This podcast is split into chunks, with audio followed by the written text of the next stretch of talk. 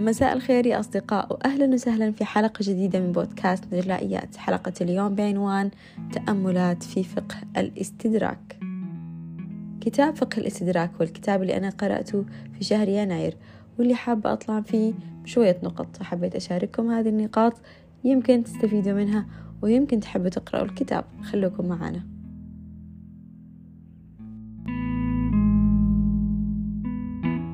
الكتاب 144 صفحة آه، جدا موجز. يمكن من العنوان قد يبان للشخص أنه كتاب تنمية بشرية لأن العنوان بيقول فقه الاستدراك كيف تصحح المسير وتستدرك ما فات في العمر الطويل في زمن قصير. ولكن بعد قراءة الكتاب لقيت أنه آه، جدا مباشر في نماذج في خطوات آه، في خطة وبالتالي مش بس بيعطيك يعني المحفز بتاع إنه أنت تقدر وأنت تعمل بل لأ.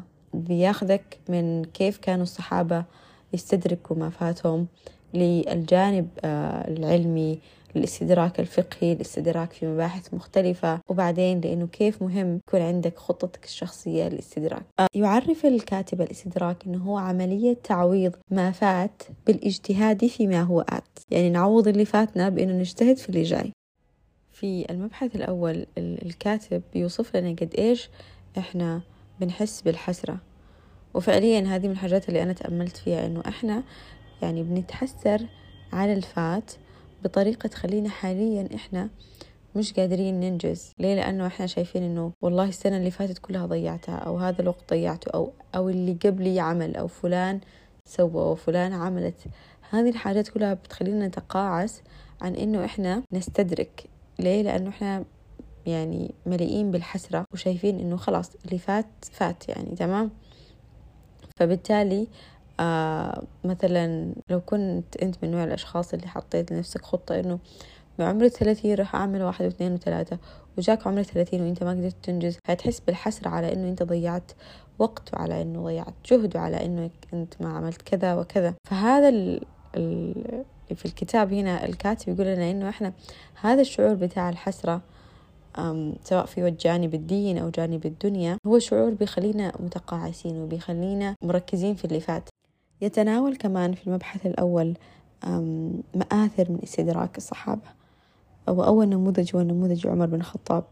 المعروف طبعا عن عمر بن الخطاب رضي الله عنه هو كان يعادي الإسلام يعني وقت ما هو كان كافر يعني. وسبحان الله كيف لما أسلم كان يريد أن يعوض كل الأذى اللي سببه للمسلمين للرسول صلى الله عليه وسلم في إنه هو يتخذ يعني موقف يجهر فيه بالإسلام وينصر الرسول صلى الله عليه وسلم والصحابة والمسلمين جميعهم يعني. نموذج عكرمة بن أبي جهل ونموذج خالد بن وليد. خالد بن وليد آه يعني تأخر في الإسلام يمكن أسلم بعد البعثة بعشرين عام. ف... فكان يعني يريد أن يستدرك ما فاته. لأنه هو شايف كان شايف أنه هو أسلم متأخر جدا يعني.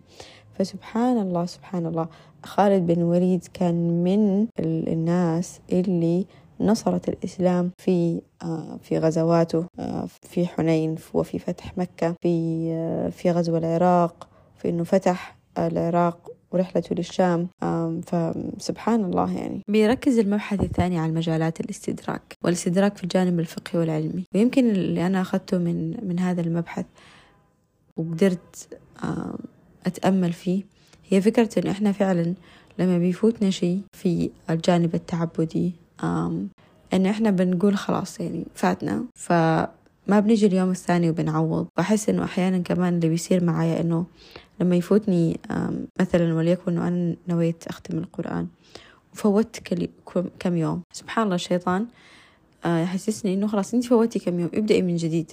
فأقول لنفسي إنه خلاص ابدأي من جديد معناها حبدأ الشهر الجاي من يوم كذا لكذا حاعمل كذا. وسبحان الله بعض الأحيان إنه I end up not doing anything at all يعني خالص. فأحس إنه مهم جدا إنه وإحنا بن بنحط أهداف حتى أهداف تعبدية وأهداف آه، في هذا الجانب. إنه إحنا نحط أيام فيها راحة بحيث إنه هذا اليوم أقدر أستدرك فيه لو في الأيام الثانية أنا ما قدرت أعمل حاجة. أتوقع فهمتوني. يعني مثلا ولنقل إنه أنا ناوي أحفظ جزء من القرآن في الشهر. بدل ما أنا أحط كل يوم مثلا نصف صفحة أنا ممكن أحط أيام فيها نصف صفحة أو فيها صفحة وأيام هي راحة. وفي هذه الأيام هي الراحة قد تكون مراجعة لما سبق أو في حالة أنه هذا اليوم أنت صار لك ظرف وما قدرت تحفظ فيه فأنت عندك يوم بديل فتقدر تستخدم يوم الراحة. أما المبحث الثالث فهو بيتكلم أكثر عن كيف نختار مجال الاستدراك وكمان بيشارك إنه مجالات الاستدراك مش بس الاستدراك في في العلم أو في الدين فقط بل كيف إحنا كأمة إسلامية نستدرك في المجال الاقتصاد الإعلام السياسة وغيره كيف إن هم كمان يمكن يأثروا فينا. آه بعدها بيتكلم الكاتب عن أهمية الخطة والتخطيط وإنه الواحد يكون عنده خطة آه ذاتية. آه ليه مهم إحنا نعمل خطة ذاتية؟ كيف إحنا ممكن نضع خطة سنوية شهرية أسبوعية وغيره؟ كمان كيف ممكن نستثمر الأزمنة والأماكن اللي ممكن تخلينا نستدرك أفضل والمواضع؟ مثلا كيف ممكن نستدرك في رمضان؟ كيف ممكن نستدرك في الوقت أي وقت في اليوم ممكن يكون وقت مناسب؟ كيف ممكن حتى نضع هذه الخطة الأسبوعية والشهرية؟ ليه مهم إنه إحنا لما نخط خطة سنوية نرجع كل شهر نركز ونتابع إحنا وصلنا لفين. الاستدراك من شخص للتاني كيف بيكون. وكان بصراحة بالنسبة لي هذا الجزء كان جدا جزء يعني جميل ومهم. لأنه يعني حسيت إنه إحنا دايما الكتب اللي بنقرأها عن الخطط الذاتية والتنمية كلها بتكون في إطار مختلف عن الإطار بتاعنا. وإنه الكتاب يوريك إنه مش أنت بس مش يعني بمعنى إنه مش أنت بس الشخص اللي حاسس إنه أنت فايتك كثير وإنه المفروض تستدرك بل إنه هذا إحساس موجود عند الناس عامة وإنه في طريقة نقدر نستدرك فيها. بس محتاجين آه، نركز أكثر نحط خطتنا نتابع خطتنا عشان نقدر فعلا نستدرك. وإنه كيف ممكن حتى أهمية الراحة. يعني حتى في الخطة الذاتية اللي بيتكلم عنها الكاتب بيتكلم إنه مهم جدا إنه أنت زي ما بتستثمر وتستدرك على نفسك إنه أنت مهم تحط أوقات راحة لنفسك. ف تكمن مفاتيح الاستدراك في حسم الشكل النهائي للشخصية في تقبل النصيحة المرونة في اتخاذ القرار والتنافس الحميد. ومن عوائق الاستدراك هم رفقاء سوء كثرة المشاغل التسويف الشعور بالإحباط بعد الأزمات. لو في عبارات استوقفتني فمن ضمن العبارات كانت آه، عبارة أنه إياك أن تكون سببا في نقل مشاعر الإحباط إلى أحد. فإذا لم تقدر على كلمة ترفع همته بها فلا تتفوه بكلمة تقعده بعدها.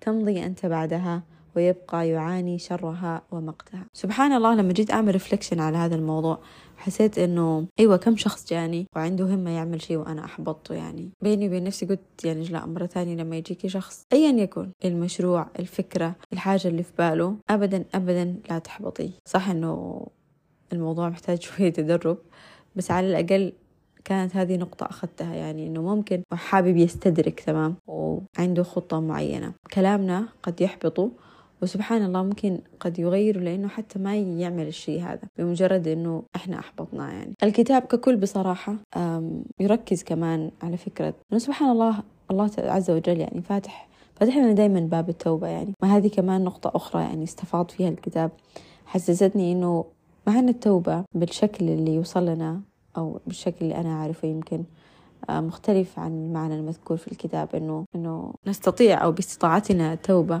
وباستطاعتنا إنه أن نتوقف حتى لو عدنا لدم.